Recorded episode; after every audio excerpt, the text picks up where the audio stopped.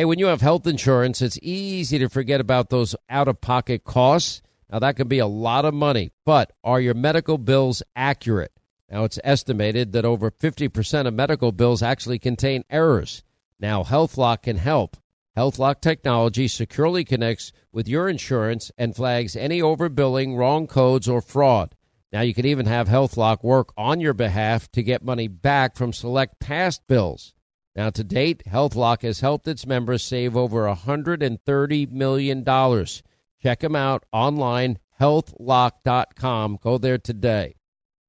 Enjoy all your favorite sports like never before at BetMGM. Signing up and playing is so easy. Simply sign up using code Buckeye and receive up to $1,500 back in bonus bets if you don't win your first bet. When you register with BetMGM, you can get instant access to a variety of parlay selection features, live betting options, and the best daily promotions in the business. And with BetMGM at your fingertips, every play and every game matter more than ever. Place your moneyline, prop, and parlay bets with the king of sportsbooks today. Sign up using code Buckeye and receive up to $1,500 back in bonus bets if you don't win your first bet. That's right, up to $1,500. Again, sign up using code Buckeye and receive up to $1,500 back in bonus bets if you don't win your first bet. BetMGM and GameSense remind you to play responsibly. 21 plus and present in Ohio. Subject to eligibility requirements. Rewards are non-withdrawable bonus bets that expire in seven days. Gambling problem? Call 1-800-GAMBLER in partnership with MGM Northfield Park. That's 1-800-GAMBLER. Pure Talk, my sponsor and my wireless company, of now providing international roaming to over 50 countries. Now, as you plan your summer travel, make sure that your wireless company covers you at home and abroad. Now you can get unlimited talk and text, plenty of 5G data for just 20 bucks a month. That's less than half the price of Verizon, AT&T, and T-Mobile for the exact same service. Just go to puretalk.com slash Sean, S-E-A-N. Make the switch today. Save an additional 50% off your first month. That's puretalk.com slash Sean, S-E-A-N.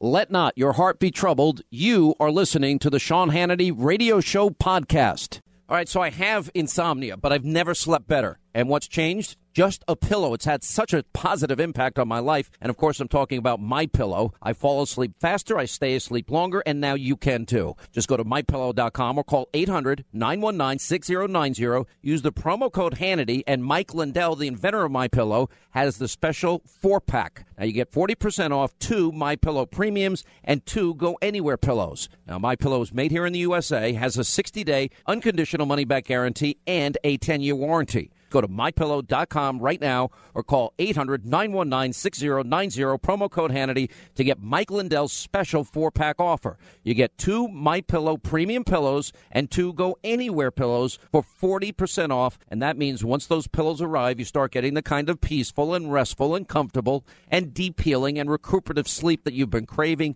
and you certainly deserve. MyPillow.com, promo code Hannity. You will love this pillow. Wow, what a what a unbelievable well 15 20 hours. I don't know what it is since uh, I have been with you here last. Glad you're on board. Write down our toll-free telephone number. You want to be a part of the program. Um, we have got so much information to, to impart to you today. I have a hard time on days like this getting this information out. I just want you to know uh, let me give you some of the headlines where we're going today you have all of these different groups now aligning to destroy the president. The worst of all is a news media that is so abusively biased and corrupt and so wrong so often. And yet the New York Post, the Washington Post could be so wrong last week and still come out with information last night and it is breathlessly repeated. Oh my goodness, Donald Trump may have leaked information to the Russians. It doesn't matter that the sources they well in and outside of the White House Okay, but nobody that was in the White House at the time said anything of the sort or agrees with it. So you got these five groups trying to destroy the president. You got the Destroy Trump media with their bizarre conspiracy theories, false reporting, and lies. You've got sore loser Democrats. They, they're still unhinged. Trump won the election. They're, they've been talking about impeachment since November the 9th. Then you got all the deep state leakers in the intelligence community, and, and even Chucky Schumer warned that the intel community is going to go after the president. You take on the intelligence community, they have six ways from Sunday of getting back at you. Now I noticed since all of this in terms of Comey broke last week, it's, you know, all of a sudden they've come out of hibernation. The never Trumpers. They desperately want back in. They want relevance. They want to show that they were right about Donald Trump and and that even though Neil Gorsuch is appointed, he's pushing energy independence. He wants to build a border wall, uh, extreme vetting, uh, fifteen percent corporate tax cut, all these things that are supposedly conservative that wouldn't have happened because they either consciously or unconsciously supported Hillary Clinton. They did everything they could do to sabotage Trump. So you got five groups here: destroy Trump media You've got sore loser Democrats, deep state, the people in the intel community, the never Trumpers, and then you got the weak establishment Republicans on top of them. They never supported Trump during the campaign, never wanted anything to do with him. And, you know, all of a sudden, last night, this Washington Post report comes out. Oh my gosh, leaking. Donald Trump leaked information to the Russians. Now, by every objective measure. It just didn't happen the way that they're saying by every objective measure. Now, McMaster's was out there saying this earlier today. I can play some of the, the quotes. He denied it last night. He denied it today. He denied it, and everybody else has done it. He has a press briefing today. The president has denied it, and it doesn't matter. Now, I, I just want to just backtrack one second here and give you some context about where the media is coming in all of this, because the media is playing a role here.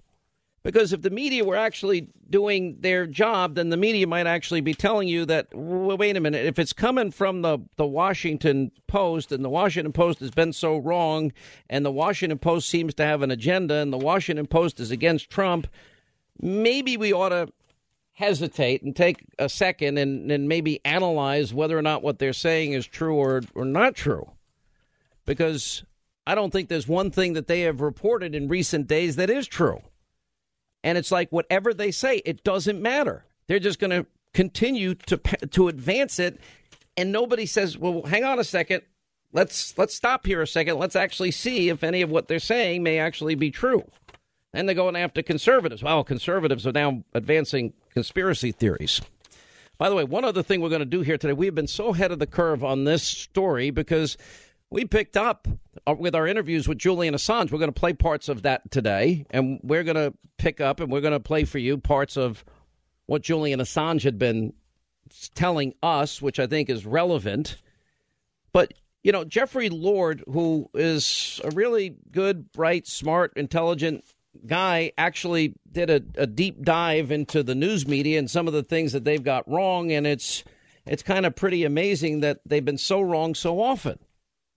And what what he pointed out is, all right, let's just look at the the Washington Post. Trump revealed high, highly classified information, and then you read from the Washington Post last night. President Trump revealed highly classified information. Russia Foreign Ministry ambassador at the White House, according to current and former U.S. officials. Keywords, of course, current, former U.S. officials. Now, does it matter that the National Security Advisor, H.R. McMaster, held the press conference and in the press conference denied any and everything that was said and reported? Does any of that matter in any way?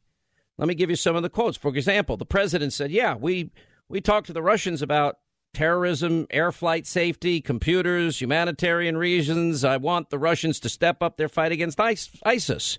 As president, I wanted to share with Russia at an openly scheduled White House meeting, which I have the absolute right to do, facts pertaining to all of these things, to terrorism, air flight safety, et cetera, et cetera.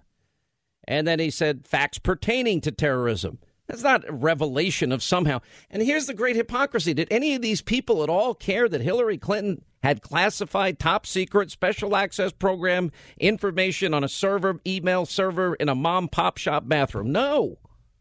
The same people that were so, they were salivating last night on the media. It's actually funny. Now, the briefing starts with McMaster. He says Trump will you know, uh, a, a, number of different things about this, taking questions about the president's overseas. And then he said, I stand by my statement that I made yesterday. The premise of this article is absolutely false. Okay, meaning I stand by my statement in regard to the news that President Trump released classified information. It didn't happen. He says that what the president discussed in the meeting was wholly appropriate. But because it's the Russians and it advances a conspiracy theory. And then he said he was in the room when the meeting took place. No one in that room felt the conversation was inappropriate. Said Trump made the decision talking about these things. He emphasized the common interest, et cetera, et cetera. Um, and it, it's appropriate for the president to share whatever he thinks is necessary to advance the security of the American people. From what we can tell, that it mostly had a lot or much to do about nothing. But it came from the Washington Post. You got to believe the Washington Post. They're citing former and current U.S. officials that weren't in the room. How does a former U.S. official have any access at all to what went on in a private conversation inside the Oval Office when the people in the room say it didn't happen? It's just like the Washington Post last week. They published a story. This was in Jeff Lord's article today that the attorney, deputy attorney general, remember the guy Rosenstein, and the narrative in the New York Post last week was he had threatened to resign. And they wrote it up. He threatened to resign after the narrative emerging from the White House on Tuesday evening cast him as the prime mover of the decision to fire Comey. And the president acted only on his recommendation. Well, then WJLA in Washington, D.C. actually tracked down the deputy attorney general. I'm not quitting. I never threatened to quit over Comey. The same Washington Post that everyone's going insane over last night. The Post story proven wrong, and they never talked to the person that they're talking about. How many unnamed sources could we possibly have? Then, of course, remember they said that that before Comey was fired, the same Washington Post furor over Comey firing grows with news that he sought resources for the Russia investigation before his dismissal. And then, okay, the FBI director McCabe, McCabe testified, oh, no, no, the FBI has sufficient resources for the Russia investigation. It's unbelievable. And, you know, I'll get to the issue of what Newt Gingrich says later in the program today about shutting, eh, altering dramatically, which I agree with, when you have a media that is so hostile towards a president and so counterproductive for the American people and just out there to taunt and embarrass Sean Spicer that has no reason for a genuine dialogue and and no no seemingly no fidelity to truth, well then it becomes time to get involved. Now here's the big story that the media desperately wants to die and it's something that we have discussed at length. An hour from now, I'm going to go through our history of reporting this on the show because of our many interviews with Julian Assange and what Julian Assange told me. I'll play some of it at the bottom of the hour, but I'm going to play a lot of it at the top of the next hour. Then hopefully Rod Wheeler is he's supposed to join us in the next hour as well, and he's the the detective that was hired by a third party on behalf of the family. There was a young man, DNC staffer, gunned down in Washington on July 10th last year. We've talked about him, and his name is Seth Rich. Rod Wheeler, I've known him for gee, uh, probably two decades. Retired D.C. homicide detective, smart guy, r- real pro. And anyway, so he was he was hired by a third party to help the family out to go in and look at this. The family's sensitive as it relates to anything as it relates to WikiLeaks, but we'll get to that in a second. So Wheeler said the federal investigator insists that there is evidence to back up their claims that, you know, this was a guy that was shot in the back that they kept saying is a robbery, robbery, uh, robbery, but he had his wallet and he had his watch on. You're going to commit a robbery, aren't you going to get something out of it, especially if you killed the guy? Anyway, an FBI forensic report of of Seth Rich's computer generated within 96 hours of the murder showed that he had contacts with WikiLeaks through this guy, Gavin MacFadyen, also deceased American investigative reporter, documentary filmmaker, director of WikiLeaks, living in London at the time. And he says, I've seen and read the emails between Seth Rich and WikiLeaks. A federal investigator tells Fox News, confirming the McFadden connection. And he said the emails are now in possession of the FBI. We might have to add this to the list of things that uh, reasons why Comey needed to be fired. And the the information is in the hands of the Washington Police Department. And apparently, those what they know is on those emails corroborates everything consistent with what Wheeler has found, private investigator hired by the third party on behalf of Seth Rich's family to probe the case. And he said, My investigation up to this point shows there was some degree of email exchange between, between Seth and WikiLeaks. And I believe that the answers to who murdered Seth Rich sits on his computer on a shelf at D.C. police headquarters. The whole narrative of the Democratic Russia story is what? At WikiLeaks and was given this information from the Russians because they colluded with Donald Trump. Here's the problem.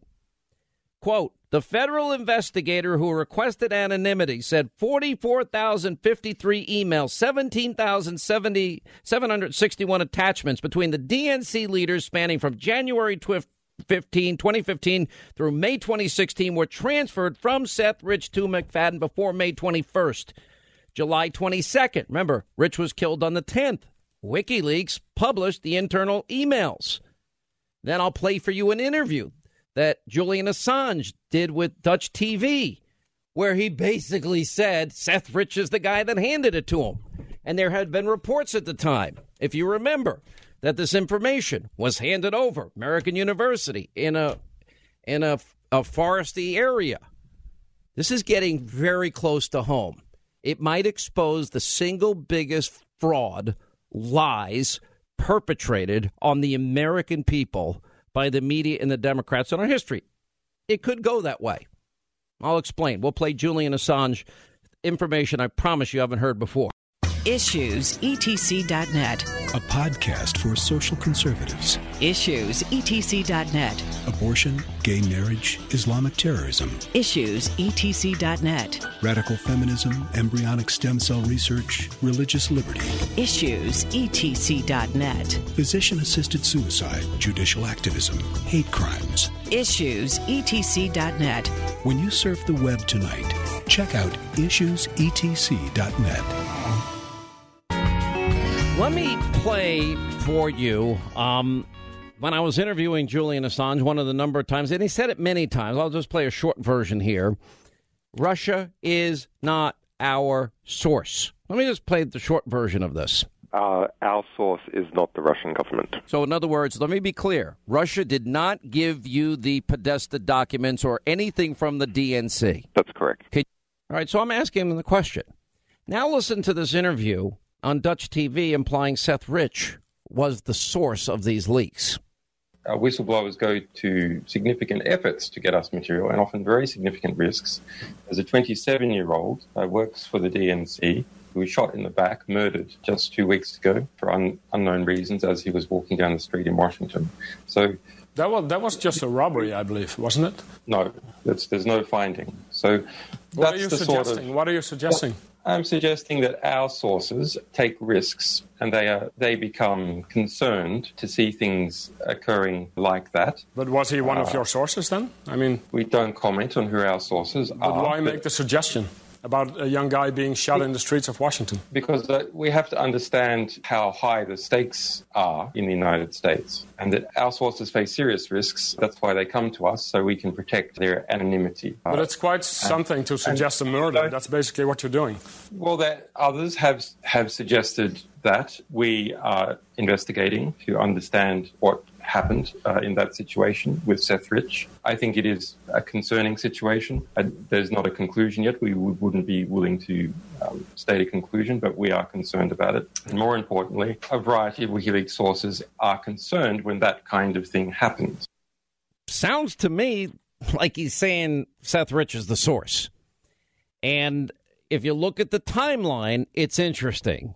And if you look at what this federal investigator is on record now saying 44,053 emails, perhaps 17,761 attachments, and that this is between the Democratic National Committee, their leaders. Remember on the eve of the convention what happened there, and that the, these were transferred to MacFadyen before March, uh, May 21st, and then he was killed on July 10th. And then on July 22nd, after Seth Rich was killed, WikiLeaks published internal memos that seemed to be the volume of what we're talking about, showing party leaders conspiring to stop Bernie Sanders from becoming the party's presidential nominee and resulting in Debbie Wasserman Schultz resigning as the DNC chairperson. And then WikiLeaks offers a $20,000 reward for information. We'll continue. All right, 25 now till the top of the hour. Two big stories we're really following for you today. One is the breathless insanity of the news media. As reporting last night and the Washington Post, oh my God, Trump might have revealed top secrets to the Russians. Okay.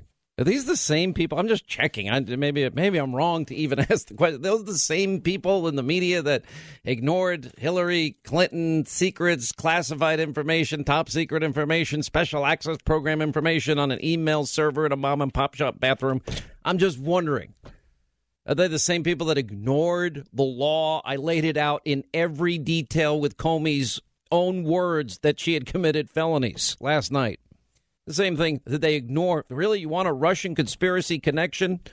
Okay, uranium one, and the the the millions and millions that poured it into Clinton Foundation. I've gone over all the names, all the people, all the involvement. Hillary signs off Secretary of State waiver that allows uranium one to go to Russia and Vladimir Putin, which means 20% of America's uranium ends up in Putin's hands. And of course, uranium is the foundation foundational material for nuclear weapons. Pretty scary. That's a Russian connection. And then, of course, you know, it, we have so many other examples of it. Then, of course, we, we discover, all right, so the Washington Post reports, it's got to be true. It's the Washington Post for, for crying out loud. And, and they're citing current and former U.S. officials. But uh, McMaster's, who's in the room, actually says, know, not so fast. That never happened. Okay, but you believe the press anyway because it's the same Washington uh, Post that just last week, if you remember, pointed out that Rod Rosenstein threatened to quit because the narrative from the White House on the firing of James Comey that that it was wrong to use him as the example. By the way, they cited somebody who spoke on condition of anonymity. The only problem is, is when somebody actually asked Rosenstein himself, the guy that wrote the document, that we ended up talking so much about about the things that James Comey did wrong, the deputy attorney general said, uh, "No, that report is false. You know, I'm, I didn't threaten to quit either." Oopsie daisy. That was just last week. Same Washington Post that was breathlessly cited last night and regurgitated among media circles.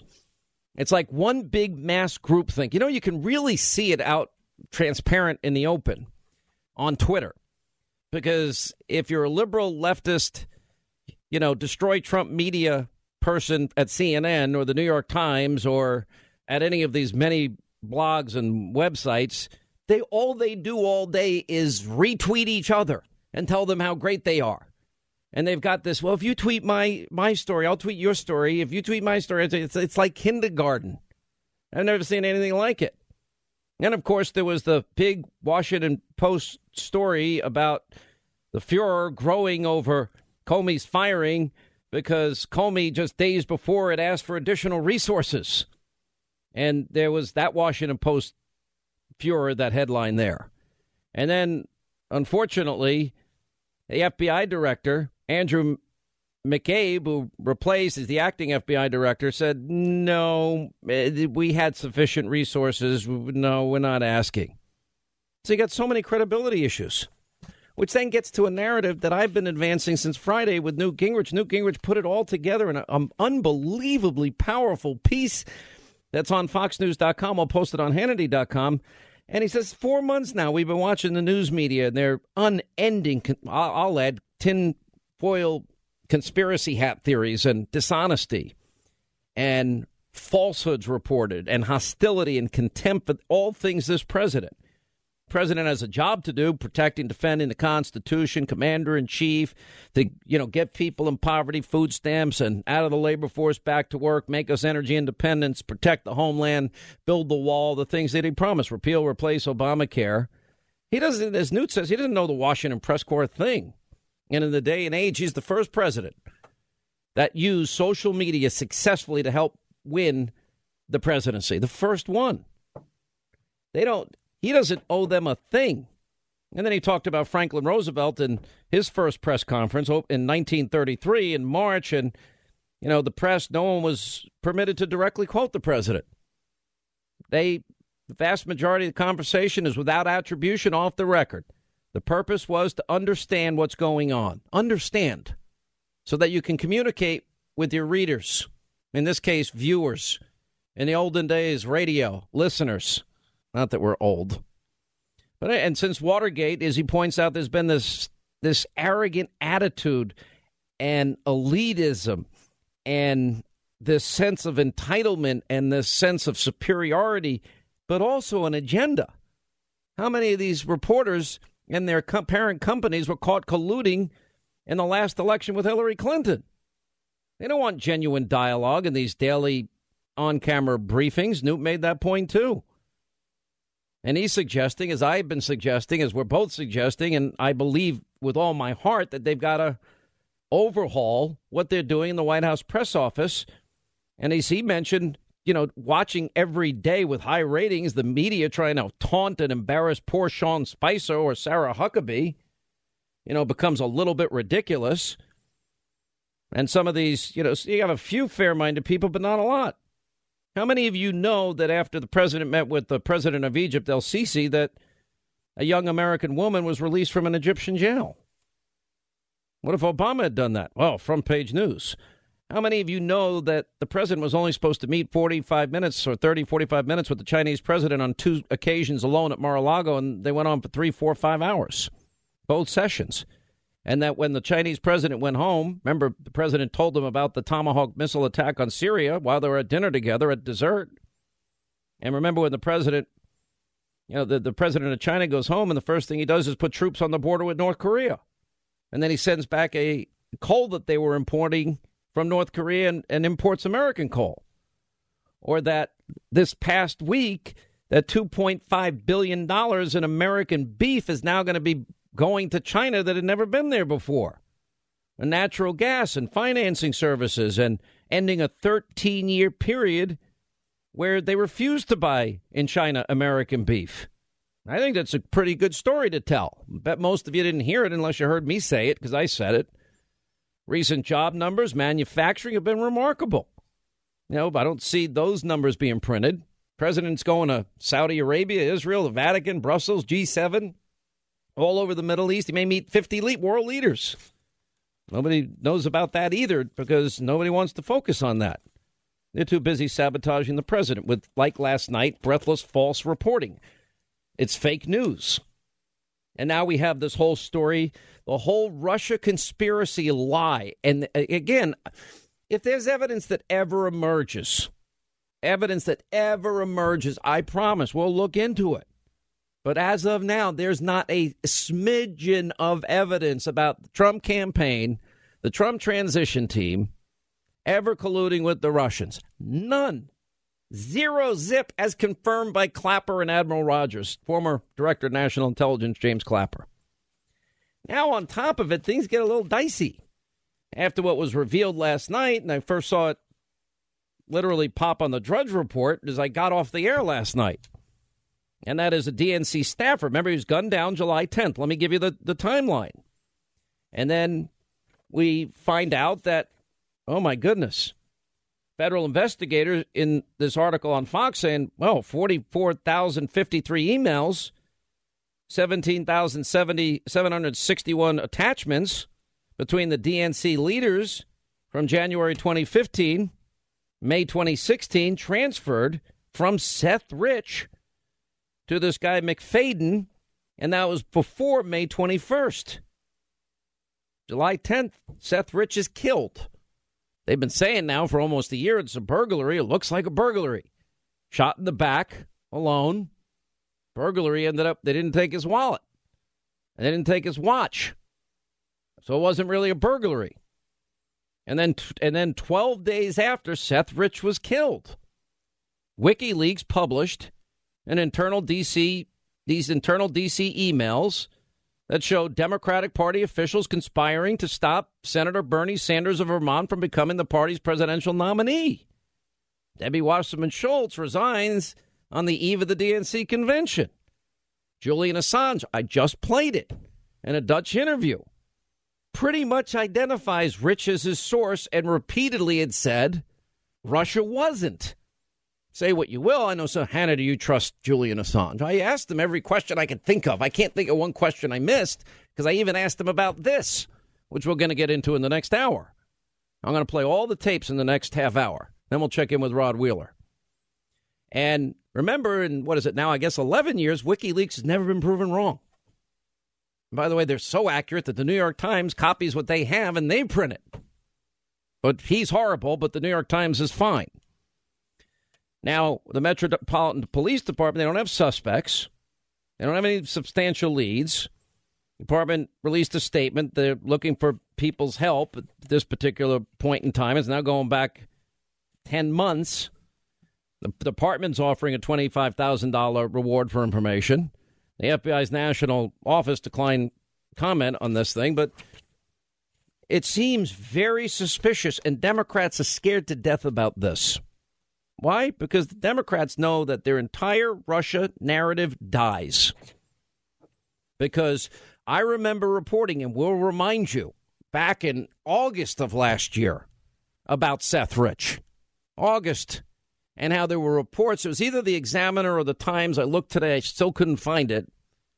But reports that Seth Rich, in fact, that he could have been the person that leaked and not the Russians. And that he was a dis, that there was some dissatisfied Democrat in the DNC that was disgusted over the treatment of Bernie Sanders.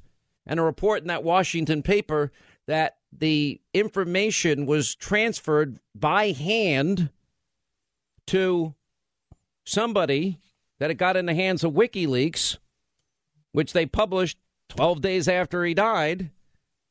Um, because uh, and it, and it was done in the in a forest or wooded area in Washington D.C. near American University. Jeez. I don't know. An FBI forensic report 96 hours after Rich's murder showed he had contact with WikiLeaks and Gavin MacFadyen. By the way, he's now deceased too. But he was an investigative reporter, documentary filmmaker, director of WikiLeaks, living in London at the time. I also asked Julian Assange a lot about the one time he got a little annoyed with me is when I asked him about somebody who's a friend of his, who was the former UK ambassador to Uzbekistan, and whether or not he would, because he was the one that advanced the narrative about the meeting at American University and the transfer in the wooded area. Assange didn't like that question. I remember at the time. Remember, Linda, we talked about that at the time. So do I? Do we know what happened here? It seems really suspicious. The timeline is suspicious. But the most damning part of all of this is that we might have a situation for like a year where an entire NBC network and CNN and the New York Times, all of them, went with a phony narrative full of lies. Quote, I've seen and read the emails between Seth Rich and WikiLeaks, a federal investigator told Fox News. The emails are now in possession of the FBI. Well, that might be another reason why James Comey needed to be fired. And in the hands of the Washington Police Department. When are they going to release these? Didn't matter. You know, Trump didn't share classified information with the Russians. They went with a, a newspaper that was proven false twice last week as if it was the truest thing on earth. Very unbelievable times we're living in. What did I say at the beginning of the show today? I said that there are five groups the Destroy Trump media, sore loser Democrats, deep state leakers, in other words, the deep state, the swamp, the never Trumpers that want relevance and want to be proven right, and establishment Republicans that never like Trump. They're all aligning against this man. And a lot of it seems to be predicated on an outright falsehood that we may be able to fix soon. 800 941 Sean is a toll free telephone number. You want to be a part of the program. Now, we're going to play the tapes that I have with Julian Assange, what we were saying at the time. Then we're going to check in, hopefully, with Rod Wheeler. And then Rod Wheeler is going to give us his take, what his investigation has, uh, has told us. Then we'll get to your calls. 800 941 Sean is our number. We've been so ahead of this story, like usual, by the way, like vetting Obama and telling Obama's failures and, and telling the truth about Hillary's law breaking. But That's why I guess I'm hated so much, and these people are so lazy in the media. All right, now we're two of the Sean Hannity Show. Write down our toll free telephone number. Now, Rod Wheeler, who's been doing this investigation, is going to join us at the bottom of the hour. I want to take you through all that has happened as relates to Seth Rich and this DC Fox report on the murder that played last night that is now making headline news around the country because we have been involved in this story. And obviously, my interviews over the many interviews, radio and TV, that I had with Julian Assange plays a part in this. And I raised questions about it a number of times with him. Here's the Fox DC report. We are just two months shy of the one year anniversary of Seth Rich's murder. And ever since we learned Rich was a DNC staffer, the conspiracy theories online have taken a life of their own. But today, Fox 5 has learned there is new information information that could prove these theorists are in fact right. New information from the family's private investigator suggests there is tangible evidence on Seth Rich's laptop that confirms he was communicating with WikiLeaks prior to his death. Now, the question is why has DC police, as the lead agency on the investigation for the past 10 months, insisted this was a botched robbery when till this day there is no evidence to suggest that? The Rich family hired Rod Wheeler, a former MPD homicide detective, to run a parallel investigation into their son's death. Wheeler says he believes there's a cover up and the police department has been told to back down from the investigation. The police department nor the FBI has been forthcoming. They haven't been cooperating at all. I believe that the answer to solving his death lies on that computer, which I believe is either at the police department or either at, at the FBI. I've been told both. But you have sources at the FBI saying that there is information For that sure. could link Seth Rich to WikiLeaks? Absolutely. Yeah, and that's confirmed. Actually, I have a source inside the police department that has looked at me straight in the eye and said, Rod, we were told to stand down in this case, and I can't share any information with you. Now, that's highly unusual for a murder investigation, especially from a police department. Again, I don't think it comes from the chief's office, but I do believe there is a correlation between the mayor's office and the DNC, and that's the information that's going to come out tomorrow. And a full report with the new breaking details and this information will air tomorrow morning on Fox News Channel. Sean?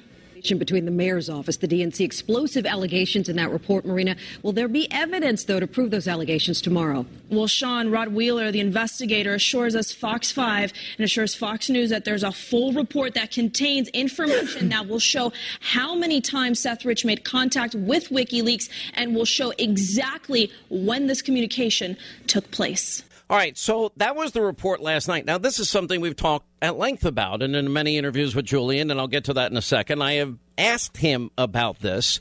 I had an interview, and uh, I forget when this actually goes back. I think it was 8 10 2016 with Rachel Alexander. And there was this whole, and, and at that time, I would actually argue it was probably conspiratorial, but there were a lot of very strange, odd, weird facts that were associated with all of this and different points that I brought up. For example, you know, Julian Assange saying over and over, it wasn't the Russians. Assange suggesting, which we'll get to in a second, that a DNC staffer, staffer was inexplicably murdered because he was the source of the leaked emails to steal the election from Bernie Sanders. I think it was the Washington Examiner, one of those those newspapers that had first leaked this thing, but steal the election from Bernie Sanders. Remember, this guy was shot in the back, no robbery, his watch and wallet weren't stolen. So it's not your typical, why are you going to shoot somebody, rob somebody? And that's been the investigation ever since, and they have no leads whatsoever. Anyway, there are other talks about other deaths. Just to give you some context, texture, and let you understand the whole story, here's Rachel Alexander. Anyway, joining us to uh, get into more of this, we have Rachel Alexander. She's a senior editor at The Stream. She did a piece on the oddity of deaths happening within the Democratic Party, one after another in recent weeks. Young staffers, affiliates of the Clintons, have been found dead. So, what exactly is happening? What is Assange saying here? Uh, by the way, I'll say up front, am I insinuating in any way, shape, matter, or form that Hillary Clinton or the Clinton campaign or the DNC is responsible? No, but the DNC emails were leaked a few weeks ago, et cetera, et cetera. And um, there are questions that people are raising. So we're just asking what this is all about, considering it's been a lead all over the place on the web today. And to put this uh, into context, we have joining us now Rachel Alexander and also Jim Hoft of Gateway Pundit. Welcome, both of you. Rachel, how are you? I'm doing great. Thanks for having me on, Sean. All right, so I read your piece at Town Hall. Clinton body count or left wing conspiracy, three with ties to the DNC mysteriously die. So, what's happening beyond Seth Rich?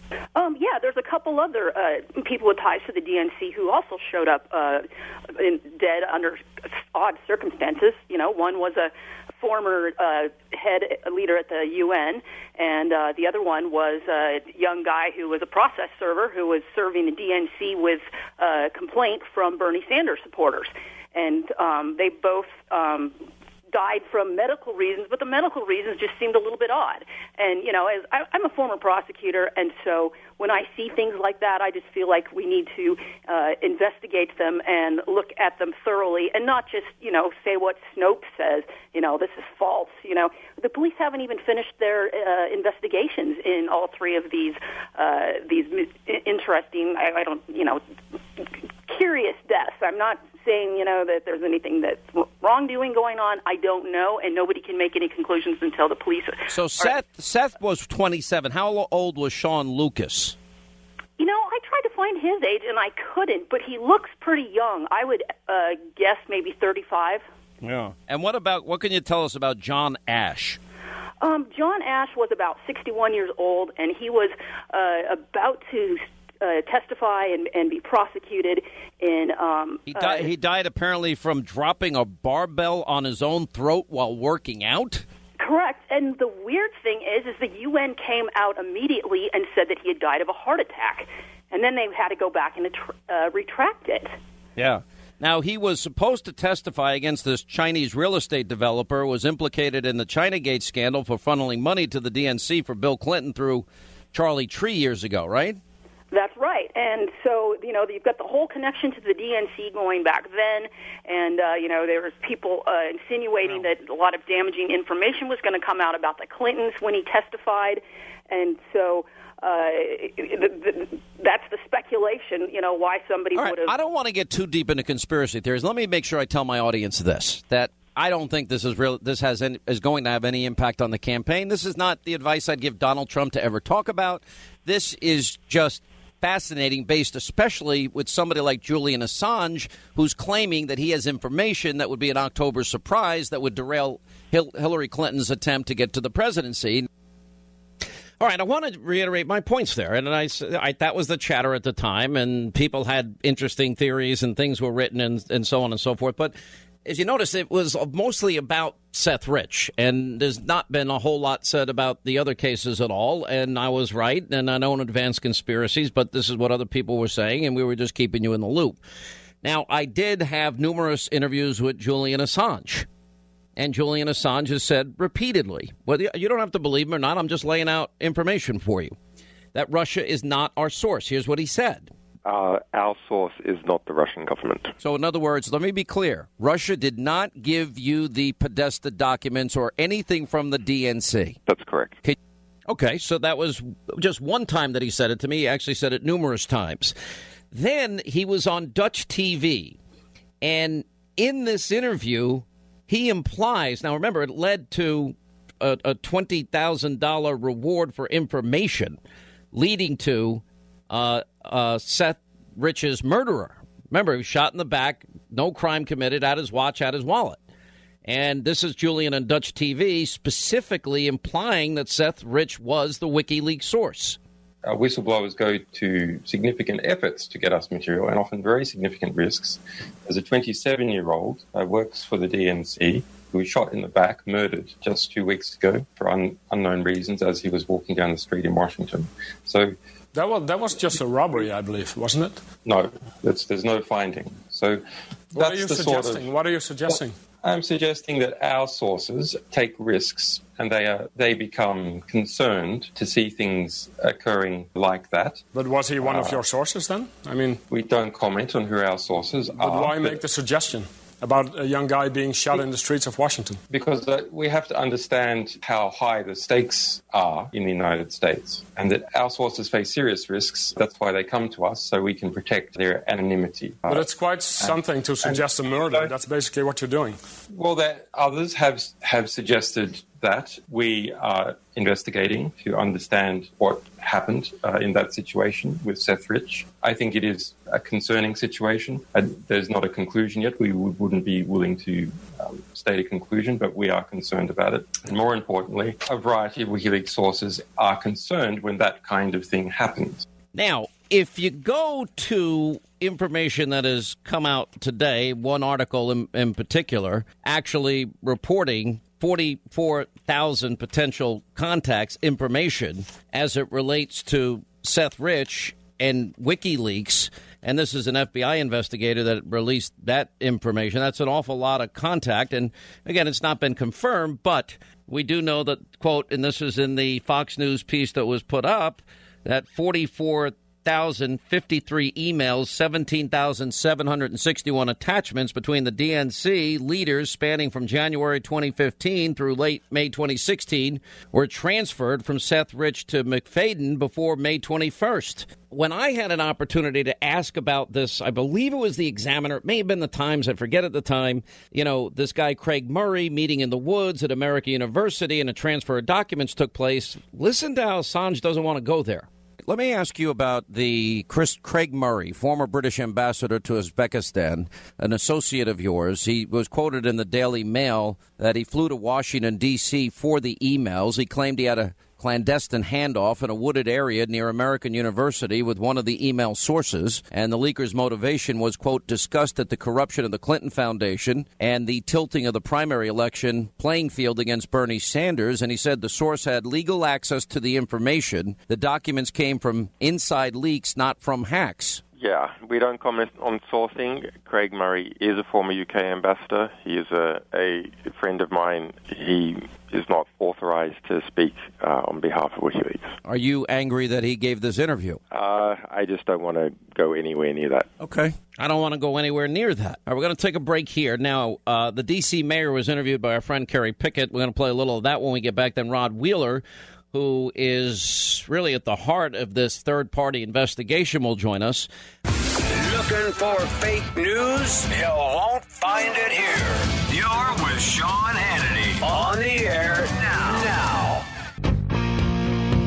Right as we continue, Sean Hannity shows. Our friend Ke- uh, Kerry Picket interviewed Muriel Bowser, who is the mayor of D.C., and I want you to listen to this interview in light of our discussion about Seth Rich, and then we'll check in with Detective Rod Wheeler, who is doing a third-party investigation that opened all of this up late last night. Okay, Mayor Bowser. So your reaction to the allegations from Rod Wheeler? We talked to him yesterday about the Seth Rich investigation. He alleges there's some kind of cover-up in DC government. I don't really have a reaction to that. But what can you tell us about the status of the investigation? I don't know who that person is, and the chief of police can give you the best person to give you a status update. Well, he's claiming that he's working with the family. The family says he has been helping them, but being paid by a third party. Uh, but Who's he, that? It's Rod Wheeler. Who's the third party? I don't know. Oh, okay. Yes, but that's what the family told us. Um, and they said that, but he told us last night that he has information that there's evidence on Seth Rich's laptop that connects him to communications with Wikileaks. This is uh, what I think is important to, to talk about. That any homicide in the District of Columbia gets the full attention of the Metropolitan Police Department. Uh, and in fact, we have a cold case unit um, that is always focused on um, how they solve homicides in D.C., no matter how old the homicides are. In fact, they had a, a recent case closure for homicide um, that now we know can charge as a homicide. It's been years old. Uh, so the residents of the District of Columbia should recognize that the people of the Metropolitan Police Department are very focused on closing homicides. Mayor, um, were you ever in communication with the DNC over this case or no? I'm sorry? Were you ever in communication with the DNC with this case or no? Of course. I think the Metropolitan Police Department, in the course of their investigation, have reached out to any and all parties. Um, what, what did you talk about with them as far as this case was concern? I, I don't think I particularly talked to the DNC. They came in to talk with us with Seth's family, and that our discussion was with the family. So, so there wasn't anything that had to do with a stand down order that you're being accused Certainly of? not. That's preposterous. That's preposterous. Now, you're talking about a, a Democratic mayor, and you're also talking about uh, a woman that, you know, if you want to go through her background and her history and her politics, because I think this is very important, you know, she helped open the new Clinton campaign office in DuPont, and this isn't the first time Bowser has stumped for Clinton back in May, this is going back a year ago. She was the ready for Hillary was with Ready for Hillary by supporting the candidate during back-to-back primary uh, campaign office openings in in D.C. And she said, "When I think about somebody who's going to represent me in the dangerous places in the world, I don't want to see Donald." She proclaimed. So she has no interest in Donald Trump. Now, what does this mean? I don't really know, but that's why we've invited Rod Wheeler on the program and why he's going to join us next, and why we're just going to ask what his investigation is all about and and try and get to the bottom of this and why and if there really was 44,000 contacts with WikiLeaks and we have an unsolved murder and we have all these stories that have been running rampant about, well, it wasn't Russia. The whole thing is predicated on a big lie. There's never been any evidence of collusion. 44,000 emails. The guy gets shot in the back. There's no crime. He has his wallet. He has his watch. Okay, why was he killed? And why was he in communication with WikiLeaks? And is it related? I don't know the answer to those questions. We'll check in with private investigator Rod Wheeler, former uh, D.C. detective, as we continue. 800 941 Sean is our toll free telephone number. All right, 25 now till the top of the hour. Top story of the day. Well, we got two top stories. We got a media frenzy bias at an abusive level that I don't think any of us ever thought possible, and especially those of us that knew the media was this biased for such a long period of time. You know, how can they be so wrong so often, like the Washington Post, and then go out there last night breathlessly reporting something else that was immediately slammed down by the White House? And again, unnamed sources outside of the White House. Okay, who are they? Now, if you're just joining us, the family of the slain DNC staffer. Now, we expect Rod Wheeler will join us in a few minutes. I guess he got delayed for some reason, but when he joins us, hopefully we'll, we'll get be able to get him on. But, you know, you got to go back and you got to remember that the DNC had lots of problems with leaking. Remember, the, the big story was Russia released and Russia gave all of this to WikiLeaks and did Russia collude with the Trump campaign and did they collude after the campaign with the Trump transition team? Now that was and has been and continues to be the the major narrative in all of this. Now, if you if you go back to this DNC staffer, Seth Rich is his name. He's gunned down July 10th, Washington D.C. and there had been reports, and we reported it at the time, as we explained in the last half hour and, and earlier today.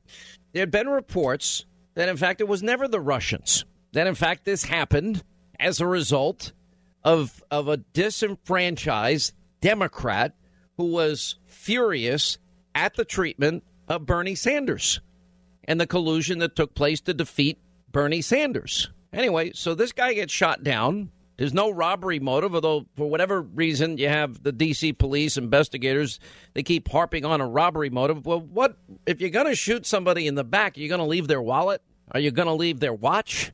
Are you just going to leave them there? That doesn't make sense. Eh, or else somebody probably would have come forward. At least by now, we might have at least heard from somebody in some capacity. Anyway, so Rod Wheeler, who I've known for years, a former homicide detective in, in Washington, D.C. And so he's hired by this third party to investigate this case. And remember that Julian Assange, what I played in the last hour, Julian Assange is out there, and Julian Assange says, Excuse me, hello, um, it's me. Um, wasn't the Russians? Oh, and by the way, in a Dutch interview, really strongly suggests it was Seth Rich. And they're so interested, they want to offer a $20,000 reward for information leading to the to the conviction of somebody who was involved in this. Anyway, so he's investigating this. Now the family, okay, un, say they're, he's unauthorized to speak for them, but they recognize that in fact he was hired by a third party to help the family, and then you got a family spokesman that's scared to death about any type of WikiLeaks connection.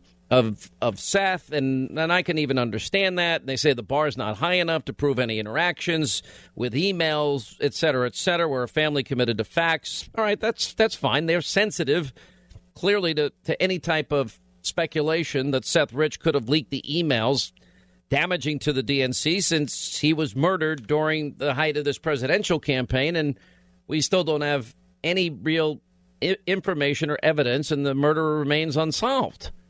So anyway, Wheeler, who I've known for for almost two decades, I think. I mean, back in the Hannity and Colmes days, he's always been a great guest, very credible, and he went out there and he he did his background work, and and now we're finding out some things we hadn't known before that seemed to corroborate that which Julian Assange was suggesting.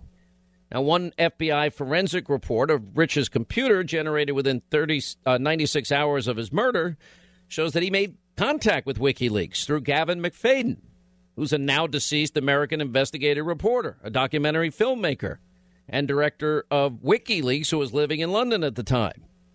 And I have seen and read the emails between Seth Rich and WikiLeaks according to the federal investigator telling the Fox News channel, confirm, confirming that MacFadyen had this connection. And he said the emails apparently are in the possession of the FBI. By the way, if that ends up being true, yet another reason why James Comey should have been fired and is in the hands of the Washington Police Department. If that's true, why hasn't this been discussed in the past? Why wasn't the public the the public's help sought in resolving the death of this poor 27 year old kid. Now that's consistent with what Rod Wheeler is saying, whose private investigation firm was hired by this third party on behalf of Rich's family to probe the case. And what Wheeler said, quote, is my investigation up to this point that there's some degree of email exchange between Seth Rich and WikiLeaks. And he goes on to say, I do believe that the answers to who murdered Seth Rich sits on his computer on a shelf at DC police and FBI headquarters. Now, here's where it gets really interesting. The federal investigator requesting anonymity said the 44,053 emails, 17,761 attachments between the DNC committee leaders spanning from January 2015 through May 2016 were transferred from Seth Rich to this guy MacFadyen before May 22nd. Now, July 22nd, this is 12 days after, remember, he was killed on the 10th, 12 days after Seth Rich was killed. WikiLeaks then, at that point, July 22nd, last year, publishes internal DNC emails that appear to show all these top party officials Remember what happened to Debbie Wasserman Schultz on the eve of of the DNC? What do you call it? Um, not the platform committee, but on the eve of the convention, resigning, having to resign. Why? Because of information that WikiLeaks revealed that showed these top party officials in the DNC conspiring to stop Senator Bernie Sanders of Vermont and colluding against Sanders and the deck was stacked against Sanders. By the way, it was completely obvious. Remember the super delegate issue that we had debated a lot at the time? Now, then, WikiLeaks leader Julian Assange. We've spent a lot of time talking to Julian Assange. Um, when he said unequivocally, it ain't Russia, it's not. Some people say, oh, that's Julian Assange. He's just protecting. Okay. But they do have a, an 11 year track record of never being wrong. Never. Not one time and people want them to be wrong, have looked for them to be wrong. And what they publish is accurate. Even the New York Times publishes what WikiLeaks publishes.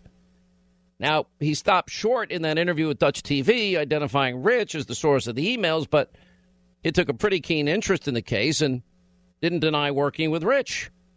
And then he offered an unprecedented $20,000 reward for information leading to the conviction for the murder of DNC staffer Seth Rich. That's WikiLeaks that announced that. So, you know, Washington's police, they have no suspects, no leads, and as to who the killer killers may be. But this now goes back last night to the to the Fox report that I played for you in the last hour. Now we have finally they're asking for information. Anybody feels they have information, we urge them to call us. They gave out a statement. And they're offering a reward $25,000 for information on the case. FBI's national office declined to comment. Well, if they have all of this information, why haven't they gotten into it? All right, let's get to our phones here. A lot of you have been very patient. I guess Rod Wheeler must have got caught up. I know he's busy today, but he will be on Hannity tonight, 10 Eastern on the Fox News Channel. Uh, let's go to Marvin in Columbia, South Carolina. Hey, Marvin, how are you? Hey, Sean. I, I, I really appreciate you taking my call. Sean, this Seth Miller, uh, Seth uh, Rich. Rich case is, yes, yes, sir. This Seth Rich case is just very suspect. I mean, it just reeks of, uh, of, of some type of uh, uh, corruption, is what I would think. And then uh, on, on another no, on another note, uh, Sean, I know it's on a, on a different topic, but uh, you know, it, it's very common knowledge that the Obama administration, and or not necessarily the Obama administration, but the the Democrats, they uh, uh, targeted conservatives, and you know, in, in, in, in with the Obama administration, he increased the unmasking tenfold, uh, an unprecedented amount of amount of uh, numbered uh, unmaskings, and I mean, I, I, I'd like to see if somebody can try to figure out how many people that were unmasked were actually conservative, or you know. Well, what we're seeing is that in uh, what what CircaNews.com, Sara Carter, John Solomon have all reported is that the number of instances of surveillance, unmasking went up 600% in this election season 2015 and 2016. It seems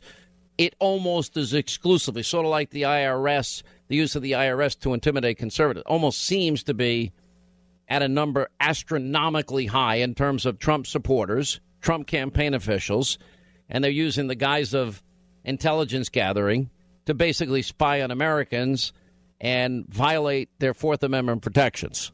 Yes, sir. All right. I appreciate it, my friend. Thank you. 800 941 Sean. You want to be a part of the program? All right. Bianca, next Florida, Sean Hannity Show. How are you, Bianca? Hi, Sean. How are you? I'm good. What's going on? Thanks for taking my call. Um, I'm calling about you know this Seth Rich story, which I've actually been following for quite some time. And I mean, first of all, Julian Assange put up a reward for his killer, which, if that wasn't a tip to everyone, everyone, I mean, everyone in Congress should have been alerted alerted to that. I mean, Seth Rich had he was privy to the information to the inside workings of the DNC and he was murdered in an affluent neighborhood. And yet, Congress and all of Washington and mainstream media, most of mainstream media, with the exception of you, seem to have not cared. And I mean, where is Congress? They should, I mean, and the Democrats. This is one of their own. I mean, they should be concerned that one of their own was murdered right there in their own backyard, and yet it has been ignored until now. It's And so I interesting. why. I want to know why too.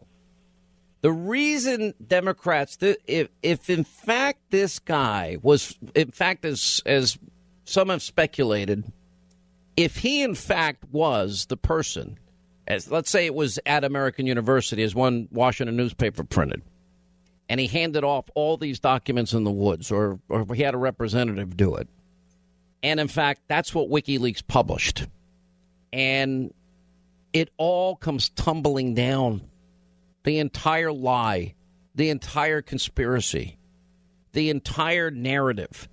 And it comes from a Democrat that felt betrayed by a party that colluded to elect one person and conspired to to push out the free selection of an independent choice by Democrats. If I'm a Democrat, I'm Bernie Sanders, a Bernie Sanders supporter. I am ticked. Anyway, I've got to run. I appreciate your call. Thank you for being with us. The final hour of the Sean Hannity Show is up next. Hang on for Sean's conservative solutions.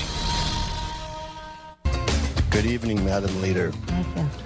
Before the election on November 8th, your side of the aisle were asking for the former head of the FBI to resign. Mm-hmm. Now that he has been let go, why the sudden and selective outrage from your side of the aisle? Well, I appreciate that. Some people were asking him to be let go. I said I thought it, it wasn't a good, well, su- he wasn't well suited to the heat that comes with the job, but I never said he should be fired. And for the President of the United States to fire somebody with his own self admission that he didn't like, he was tired of the Russia Trump uh, probe, is, uh, is, is uh, distressing. It's distressing. We believe and the FBI is being an independent law enforcement agency to be respected and not to be fired by the president because he's tired of an investigation they're doing. And that's really what the, it was the nature and the timing of it. If he had these concerns about how Hillary Clinton was treated, he could have let him go a long time ago, not two days before he was supposed to do the, the global threat assessment that may have included Russia. I have something to say here. Donald Trump, if you're watching, first of all, you're a bad president. Please resign. Second of all, second, please, please, please don't take Sean Spicer from us. Where am I going to get my daily dose of veiled anger and condescension? Sarah Huckabee Sanders is okay, but she doesn't have that certain je ne sais what. Let's face it, if this information was so sensitive, then why did Intel leak it to the Washington Post? Whoever leaked it undermined the alliance, and that person or person should be dealt with severely. Uh, now, as far as the Intel communities, there's something's out of control here. I read the Washington Post story very carefully. And more than that, I spent 16 years in the United States Congress tracking all these things that are said about foreign policy. There's a high BS quotient going on right here, and, and the meter should be going off all over town. Uh, you know, we don't need to look to Russia for any affirmation here. We need to ask questions about why is this intelligence uh, community trying to upend the president of the United States with these leaks. Here's the Post story. I mean, it's and all over town, people are saying, "Well, the president did this and that." Look, I disagree with President Trump on a number of issues, but on this one, there can only be one president, and somebody in the intelligence community is trying to upend this president in order to pursue a policy direction that puts us in conflict with Russia. The question is why and who, and we need to find out. More on all of this. Joe Concha from The Hill is next. He wants to know what happened here. Let's get to the bottom of this. This investigation needs to continue. They need to get to the bottom of it. I think an independent commission is the most comprehensive way to get to the bottom of that. That's the only way we're going to get to the bottom of this. It shows clearly that he does not want to get to uh, the bottom of it. We need to get to the bottom of this. It would be in everyone's best interest to get to the bottom of this. Maybe the Republicans don't really want to get to the bottom of this thing. If anything, I think it's going to make them want to get to the bottom of this more. A democracy can't function without trust. We've got to get to the bottom of this. We have to get to the bottom of what the heck happened here. We've got to get to the bottom of this Russia Trump conspiracy. And of course, there's been no evidence, as we've played many, many times on the program. James Clapper, Admiral Rogers, and, and others, but the media continues its hysteria. Now, you know, there's a couple of great pieces out today, and one is by Newt Gingrich, and Newt Gingrich taking on the media in this country and how abusively biased they are, the presses, that is. And he goes into a number of points that I have been making. You know, the president's job, we've seen a, more dishonesty, more hostility, more contempt towards this president than any other president that I can think of in, in our lifetime, by far. Now, the president has a job to do, commander in chief, defend, protect, and defend the Constitution, and, you know, make the economy better, create jobs, get people out of poverty, food stamps, and, and back in the labor force, and being able to buy their first home and fix the healthcare system. And, you know, the, the, the president, what does he really owe in the day and age of social media? The Washington Press Corps. And Newt cited in his article Franklin Delano Roosevelt's opening press conference, March 8, 1933. No one was permitted to directly quote the president, and it was, you know, without attribution, vast majority of the conversation without attribution or off the record.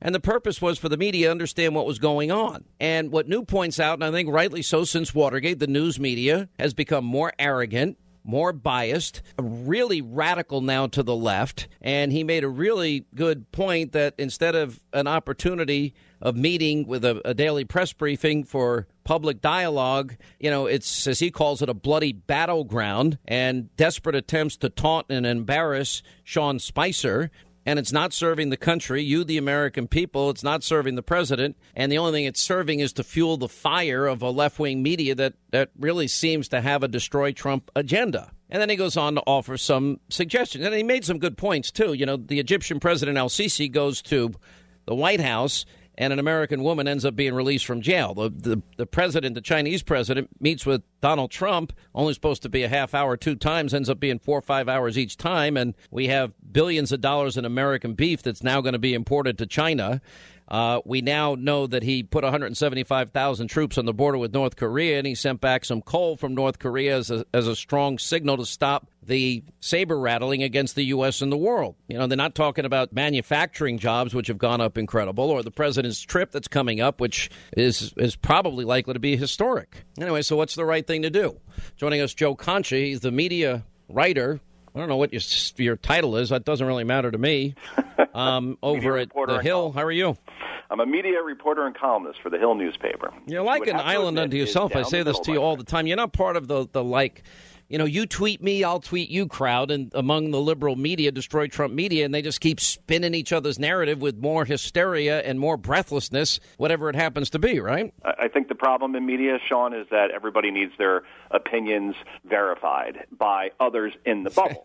and it's Yeah. not to serve the reader or the viewer, but to talk amongst each other. And that's why they missed the 2016 election completely, because they weren't talking to people in Michigan, Wisconsin, Ohio, Pennsylvania. They were talking to each other in the ivory towers in New York and Washington, where what was the vote count? Something like 90% to 10 in Washington and New York as far as uh, Clinton versus Trump. So, yeah, that that's a big problem that it's all about going viral now, Sean. It's all about being provocative and confrontational in these daily press briefings. And if you can get retweeted a lot of times, you get a story on Mediaite, or if the New York Times is picking up your confrontation with Sean Spicer or Sarah Huckabee Sanders, you feel you've done your job. When the job should be just to get information that serves the American people, be accurate, and not make it about yourself. And instead, everybody's about making it about. Well, let's go to this Washington Post piece last night. Remember what they said. Now, the story itself, you know, they cite according to current and former U.S. officials. So, how does any former U.S. official that wasn't in the meeting or wasn't in the room that that the White House vigorously denies happened, how did they get to report that as fact? Because the new rule now is that the New York Times has a, a style guide. It's basically like a rule book, and the rule there is anonymity should be the last resort. And now, unfortunately, uh, anonymity is the first resort. The Washington Post ran a story last week, Sean, on Comey after he got fired, and they cited 30 unnamed sources in one story, not one on the record. So if I'm just your basic reader at home, I don't know what to make of this exactly because a I played the game of telephone when I'm when I was a kid and I'm pretty sure that 30 people never came out with the same story when they're trying to corroborate something. But more importantly I don't know who those sources are. I don't know if they have access to the president or on a senior level. I don't know if they have a motive or an agenda. So that's why everybody is so fatigued at home when they're trying to absorb crisis after crisis day after day but it's always based on unnamed sources and they don't know who these people are and therefore they don't know who or what to believe. Isn't this the same Washington Post last week that said that the Deputy Attorney General uh, Rosenstein was threatening to resign because the White House was using his arguments as a, a point in a case to make for the firing of, of Comey, and then Sinclair Broadcasting Group, a DC affiliate, WJLA, uh, set, quoted him and got him on camera, and, and him saying, "I'm not quitting. I never threatened to quit over the Comey firing." Um, yeah, that, that's one story, and and then the other one was around resources. Uh, Comey apparently was asking for more resources, that was, an, and that was proven wrong too. Right, right. McCabe said that. No, we we have uh, adequate resources. That's fine. But remember, in January too, big big story. The Vermont power grid has been hacked by the Russians. Turned out to be completely false. And you could go Google that right now. Washington Post, uh, Vermont power grid, and you will see that the headline is still there, and then an editor's note below it saying basically, yeah, we got this wrong. So I don't say they get every story wrong. I don't say you can't use anonymous sources, but it can't be the first resort to paint a narrative. It should be the last resort. And you try to get some people on the record and be accurate, because again, this is why I, think 86% of Republicans don't trust the media, according to Gallup in September. That was before WikiLeaks and all those revelations. So that number is going to go into the 90s.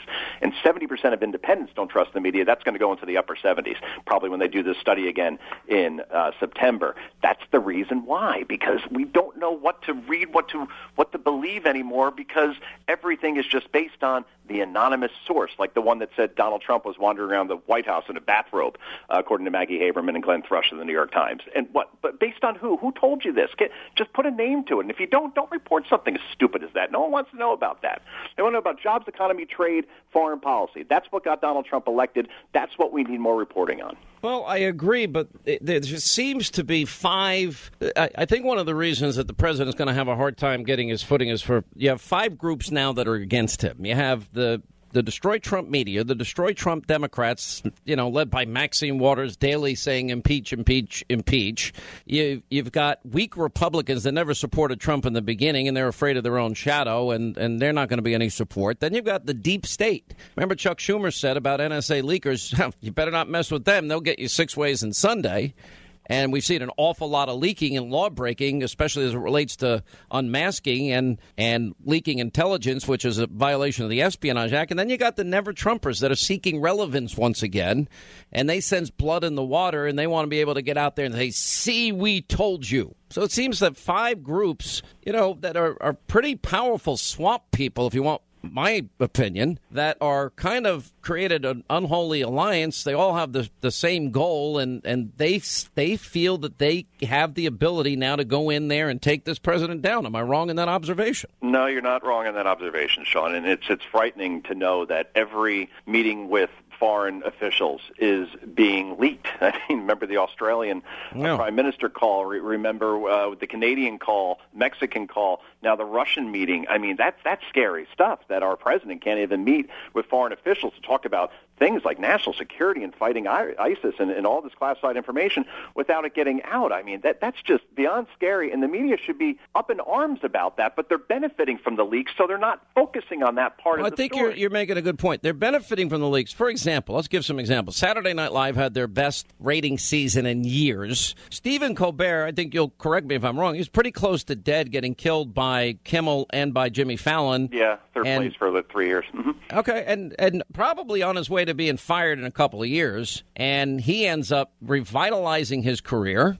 Okay, that's fair. He wants to revitalize his career. I get it. And then you've got you know Bill Maher. He can talk about incest and make incest jokes about the president and his daughter, and there are no ramifications, just like the comments that Colbert made. And they're making a healthy living, and there's a lot of profits, and you don't see any of these networks and the revitalization of of conspiracy tinfoil hat MSNBC. I mean, all they talk about is Russia, and there's no evidence. Follow the money, follow the money, right? I mean, it's if you're anti-Trump, you get to play to a segment of the uh, of, of the population that will tune in night after night because they're they're addicted by hate. And uh, Media Research uh, Center just came out with a study, uh, Sean, that says that 92 percent of all of their coverage is about Donald Trump and it's negative. I mean, that's just astounding because they, at least MSNBC, give them credit. They at least say who they are. They're they're the Lean Forward network. They're progressive, right? They have progressive hosts, and that's fine. They don't try to hide that fact.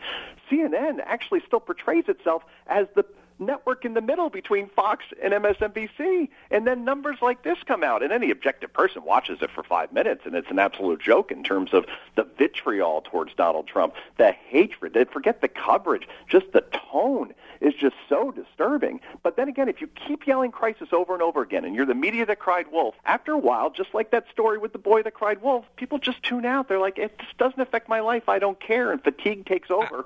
And after a while, it just doesn't have any effect anymore. And when is that going to happen? Can you give me a date? because it's getting old. I will take a break. Joe Concha. What? Yeah, maybe. Uh, Joe Concha is the media writer over at The Hill. We'll come back. Well, when we come back, I want to ask him about the cheering in the Washington Post newsroom last night, especially when you compare it to when Obama showed up there and the reaction they gave him. And as we continue, the abusively biased news media, Destroy Trump Media, and uh, we got analysis from Joe Concha of The Hill. Uh, what did you think of the cheering that took place as reported by Glenn Kessler, who fact checks the fact checker, by the way? I've noticed he's been wrong a number of times. But anyway, I mean, so he's the great fact checker, and oh, grand applause when when this when the story that they produced yesterday actually surpassed the Access Hollywood tape and cheering in the newsroom. And I'm like, wow, that sounds like a pretty committed radical left newspaper that has an agenda. Here's my question to Glenn Kessler. Three words. Are you insane? How could you share information like that? The optics are so horrible. It plays into every every last fear that we have about the media as far as them being partisan and biased when they're actually cheering a Trump hit piece in the newsroom because it broke some traffic record. So, yay, lots of clicks. Oh, that doesn't look good, right? Because you're all about business. And yay, this is bad for Trump. I would imagine, Sean, that on the night of the 2016 election, when Pennsylvania went to Trump and he was declared the winner, I would imagine Washington Post traffic went through the roof, right? Because that's a huge, huge event. Do you think there was cheering going on in that newsroom at that time? Listen, I watched TV that night, and on these news networks, it was like a funeral. I mean, it it was a state of shock and, and awe that I don't think they, any of them knew was coming. And, and maybe one of the reasons is is because they all read those exit polls, even though they were wrong in 04 and John Kerry was going to be the president, and they were wrong this year. It had Donald Trump losing everything. And, you know, I never believed it when I saw it because I lived through 2004. And I just think, I, mean, I, I don't know how the president and is going to be able to function. Now, it doesn't mean you don't like my idea, for example, of revamping how the press offices work. Let these people send their questions, They give comprehensive answers on the top issues of the day. They can they can ask for detail and context and texture with Spicer. Get rid of the gotcha moments. Try and make it more informative and helpful to the American people. You're not a fan of that. Uh, I, I'm a fan of something like that, but it's more like I'd rather have strictly business reporters on Tuesday, but I don't tell them what they can ask. Right? I, I think that's where you're, you're going over well, a line. It's not telling them what they ask, but if you look, they know and they anticipate what the top stories are. So if you pick the f- top 15, 20 stories based on the news of the day and what the president's agenda are, you, I mean, it should mostly cover everything. Now, let's say they come up with a story rather than giving it off the cuff, trying to pin them down so they can get their soundbite for TV at night. When I say, okay, let me give you a comprehensive answer, I'll get back to you in two hours, yeah, and you write it down. Jury on what the top stories of the day are, right? I mean, I'm sure the administration would love to talk about only things that are positive to an administration because that's what they do. And reporters may have a different version of that. But but okay, we'll we'll agree to disagree on that. But I think really business reporters Tuesday, you're going to get a lot more substance there. I don't think business reporters necessarily from Forbes, Fortune, Bloomberg, Fox Business are going to uh, play gotcha games. I think they're going to try to just get down the numbers and substance around jobs, trade, uh, economy, uh, all those sort of things. So I think you get some, a lot more substance there. It's not perfect, but it, it's good. Foreign press on Wednesday, global economy, a lot of tumult around the world. So yes, let's get them some questions as well. BBC, I don't see them acting like the American media either. And then Mark Simone, your good friend, I was on with him earlier, gave me a great idea for Thursday. He says, make it a town hall with teachers, lawyers, police, I love that. whatever, and just have a, the American people ask questions. If they can't make it, bring them in over Skype. But wouldn't that be great if the American people could ask questions? Well, I actually suggested that my own way. They can send questions on Facebook and that can be answered. But, you know, if you really want substance, isn't it better rather than gotcha? To let Sean Spicer, you know, write down an answer. Then you can get into more context, more texture, more specifics. It's amazing how these things have been spun out of control. But anyway, I tweeted out a couple of good articles. One by Newt Gingrich today, one by Jeffrey Lord over at um, where did he write this for? I guess the American Spectator. All right, Joe, thank you, and uh, hopefully we'll see you soon. And thanks for being with us. All right, thanks, Sean. 800 941 Sean, toll free telephone number. You want to be a part of the program. When we come back, wide open telephones and much more coming up on the Sean Hannity Show. All right, 25 now till the top of the hour. All right, so let me go over H.R. McMaster and talking about the premise of the Washington Post article just is plain false. And the president did not have inappropriate conversations or lapses with the, on, on issues of national security with the Russians. And, and the Washington Post story is, is about Trump revealing classified information is just plain false. And the president didn't compromise any sources or methods in the conversations. By the way, the same media breathlessly reporting this last night as if this was the smoking gun they can use to impeach Trump. They all ignored Hillary, didn't they? Even during the debate when she revealed information about the timing of nuclear codes. Anyway, here's McMaster. There's nothing that the president takes more seriously than the, the security of the American people. The story that came out tonight, as reported, is false. The president and the foreign minister reviewed a range of common threats to our two countries, including threats to civil aviation. At no time were intelligence sources or methods discussed. And the president did not disclose any military operations that were not already publicly known. Two other senior officials who were present, including the Secretary of State, remember the meeting the same way and have said so. Their on the record accounts should outweigh those of an- anonymous sources. And I, I was in the room, it didn't happen. Do you have anything to correct in terms of what you said at the podium yesterday afternoon?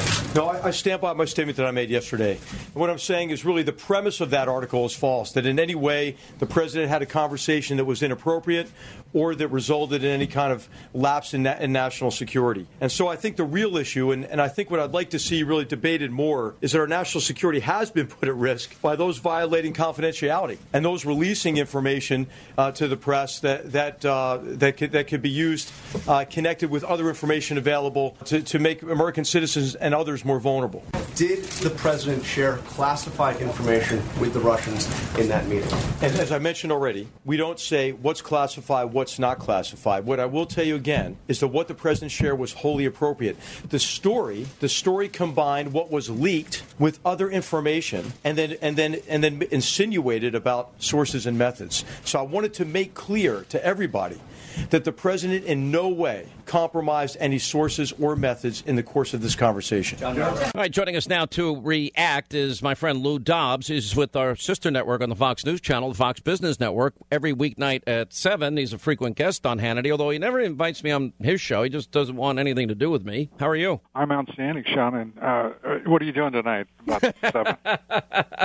I'll do it tomorrow night if you want. Is that okay? You it's been got a busy day, brother. It's been a busy day. Oh man. All right, well, let me. What do you do when the Washington Post, who last week, just to be fair here, I mean, they got a number of stories wrong last week. You know, for exa- oh. example, last week they're talking about, well, James Comey asked for more resources just before he was fired to investigate the Russians. And no, we have enough, we have adequate resources, was the answer to that. And then they come out today and then, like, according to current and former U.S. officials and the people in the room said, no, that didn't happen either. What do you do? Or, or for example, they were saying Rosenstein threatened to quit, and then he was he was on tape on, at a Washington D.C. Sta- station saying, "No, I'm not quitting, and I never threatened to quit." That's the Washington Post in one week, Lou. One. One week, and the Washington Post is joined by the New York Times in that regard. These are two news outlets, as you well know, Sean. I, they, they haven't been that wrong, uh, you know, in at least two weeks, and they continue this. It's why the president calls them fake news. I mean, they have what I can't figure out is why the editors of the Post and the News put up with the kind of uh, just uh, inventive reporting uh, on the part of their correspondents, because it is purely fiction, it is purely fake news, and the brand of those two publications, the New York Times and the Washington Post, ha- has to surely be paying the price. Well, I agree. I mean, but I don't think they are, as evidenced by the breathlessness of reporting. You know, and it's funny. So this woman, I don't even know who she is, writes an article in the Washington Post attacking me for saying that that they ought to revamp the White House press corps and, and how they deal with them because they're so freaking hostile. And many of them in that room, we know, and it was proven that they colluded with Hillary Rodham Clinton's campaign. Right. And I said, well, why don't they just prepare statements in the morning? on the top 15, 20 issues of the day, and then they can get into more detail. They can, instead of just playing gotcha with Sean Spicer and trying to embarrass him, maybe they can get substance, which would benefit the American people, their readers, and their viewers. And if they have other questions, if he doesn't know the answer directly, say, okay, I'll get back to you in two hours and I'll have a written statement on it. Why does it have to be so formal in that moment that he better be able to think on his feet and he better not make, make a mistake? Yeah, I, I, think that you've got part of the solution, if I can say, Sean. I, I think the rest of the solution is the president's. Uh, he's exactly right. When news organizations don't bother to get their facts right, don't report on him accurately, his policies accurately, and it's a, it's a, a sheer matter of political activism on the part of the New York uh, Times, the Washington Post, and others. Uh, lift their credentials uh, and, and just excuse them from the entire process. There is no reason to waste the time of the press secretary with people who are there for uh, political activism rather than uh, to enlarge the body of public knowledge uh, through their publications. Uh, this has got to stop. They're rude, they're uh, activists, and they really are, uh, you know, unbecoming the craft. And it's actually now, I think, preventing. I think they're spending so much time in the White House dealing with the attacks. I don't even think it almost prevents them from being able to advance their agenda and to govern effectively. And why does the president owe the Washington press corps?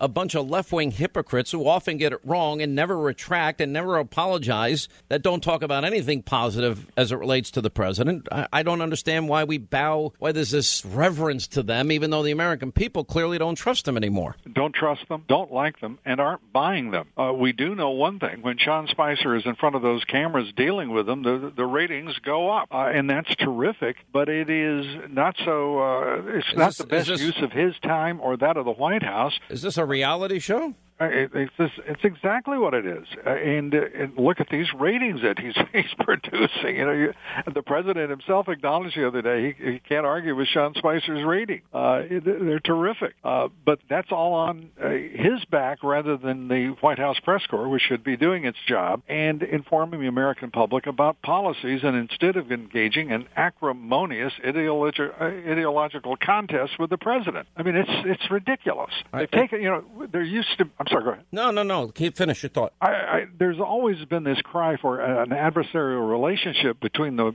the press and the, the uh, and our politicians, but this has taken adversarial to a new level. Uh, this is uh, out and out war against the president. I don't think it's any less than subversion and. And orchestrated complicity with the with the left, uh, with the uh, between the media and the left and the Dems on Capitol Hill. I mean, they're working hand in hand in glove to undercut this president and his agenda. I think it's bigger than that. Then you got the never Trumpers that want relevance and vindication and and revenge against people that supported the president. And then you got the deep state. And you mentioned the media. You mentioned the Democrats. Then you got weak Republicans. They hate the president, never supported him either. He's got a lot of powerful swamp people and swamp groups now lining up against him. What do you make of this story about the family of the slain DNC staffer? Um, and I've interviewed Julian Assange a number of times on this radio program and on television, and he we played what he had said on Dutch TV, basically corroborating that it probably was Seth Rich. And according to the, the report that was on FoxNews.com today, the federal investigator who requested anonymity in this case said 44,053 emails, 17,761 attachments between the DNC committee leaders spanning January 2015 through late May 2016 transferred from Seth Rich to MacFadyen. Right. Before May the 21st. And it was July 22nd, 12 days after Rich was killed, WikiLeaks, WikiLeaks published the information. Exactly, and that the that that was on Fox News. Investigator, the federal did and an- who requested 40 anonymity in this case, 53 e 4,000, 15,000 emails, 71 attachments, 760 c between the DN spanning January committee leaders team through February 2016, May 26. private eye on this. Uh, they're complaining uh, about him and uh, stirring up the idea that there would be any connection between Seth Rich and WikiLeaks. Why are they so concerned about a relationship between their deceased son and WikiLeaks? It makes no sense. Uh, so I, I, even as they Well, the piece that I, I just referred to said they're very sensitive to that. Yep. And, I, I, I look, I understand it's their son; they can feel any way they they want. But I mean, if it, remember this guy, this poor kid was shot in the back, and they didn't rob the kid, right? And they, he had a, a wallet and a watch. They didn't take that, so robbery's not a motive, Lou. But that's but that's precisely what the uh, D.C. Metropolitan Police are trying to dismiss it as a robbery. And so many, inst- uh, so much is unknown at this point. We know that the FBI is involved. We know that the D.C. Metropolitan Police are involved. We also know that uh, the FBI is in possession of those emails. Why aren't we learning more about what's going on here? I, to me, it just stinks to high heaven. I, I know the reason I think the media doesn't want to deal with this because it takes their entire, almost year long, you know, public narrative, tinfoil hat conspiracy theory that the Russians and the Trump campaign and the Trump transition team colluded with the Russians, and it blows it out of the water. Oh, absolutely, and it also explains how they first tripped onto that uh, little uh, collusion theory because the Democratic operatives were trying to turn the story uh, of death uh, of Seth Rich's uh, murder uh, and try to point it toward Russia for crying out loud. The most preposterous thing I've ever seen, and it and again, no evidence, right? No evidence whatsoever, invented out of whole cloth. There was something and, and when we look at the number of deaths around the DNC uh, during the, the summer months, both before and after the convention, it's eerie, Sean. I mean, eerie and highly suspicious. All right, Lou Dobbs is with us uh, of the Fox Business Network. Weeknight, 7 o'clock. You don't want to miss a show. And a frequent guest, of course, on, on Hannity on the Fox News Channel. we got to take a quick break here. We'll come back. On the other side, we'll have more questions uh, for him. We'll get to your calls. Tonight, Hannity, we are going to break this down in a way that I don't think anybody else in the media is going to do. I'm going to do an opening monologue alone at the show. Jay Sekulow, Dave Bossie, Rod Wheeler, who we were just talking about, will join us. We'll look at the media bias, which is so abusive and hysterical and, and breathlessly reporting things that they don't know to be true. Dr. Gorka, and much more. 10 Eastern tonight. Hannity, don't miss it on the Fox News Channel. It's time to take back America. This is the Sean Hannity Show. Hollywood is under siege from an external force. Now, the same Hollywood that sold the American dream, they are now making nightmares a reality. Many major films make choices to appease the Chinese Communist Party to be distributed in China. Now you can join Tiffany Meier, an investigative reporter in the Hollywood Takeover brought to you by the Epoch Times, where she reveals how the CCP exerts control over some of the major studios.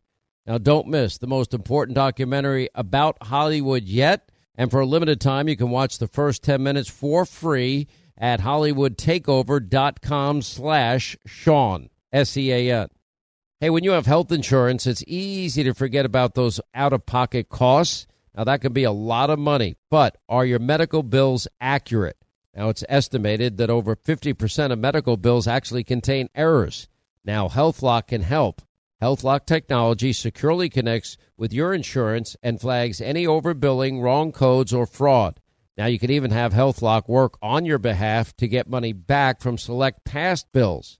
Now to date, HealthLock has helped its members save over $130 million.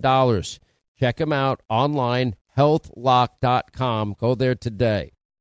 Good sleep should come naturally, and with the new Natural Hybrid mattress, it can. A collaboration between Leesa and West Elm, the Natural Hybrid is expertly crafted from natural latex, natural wool, and certified safe foams to elevate your sleep sanctuary and support a greener tomorrow. Plus, every purchase helps fuel Leesa's work with shelters and those in need. Don't put off a good night's sleep any longer. Get a Leesa mattress today for a sound sleep tonight. Visit leesa.com slash iHeart. That's L E E S A dot com slash iHeart.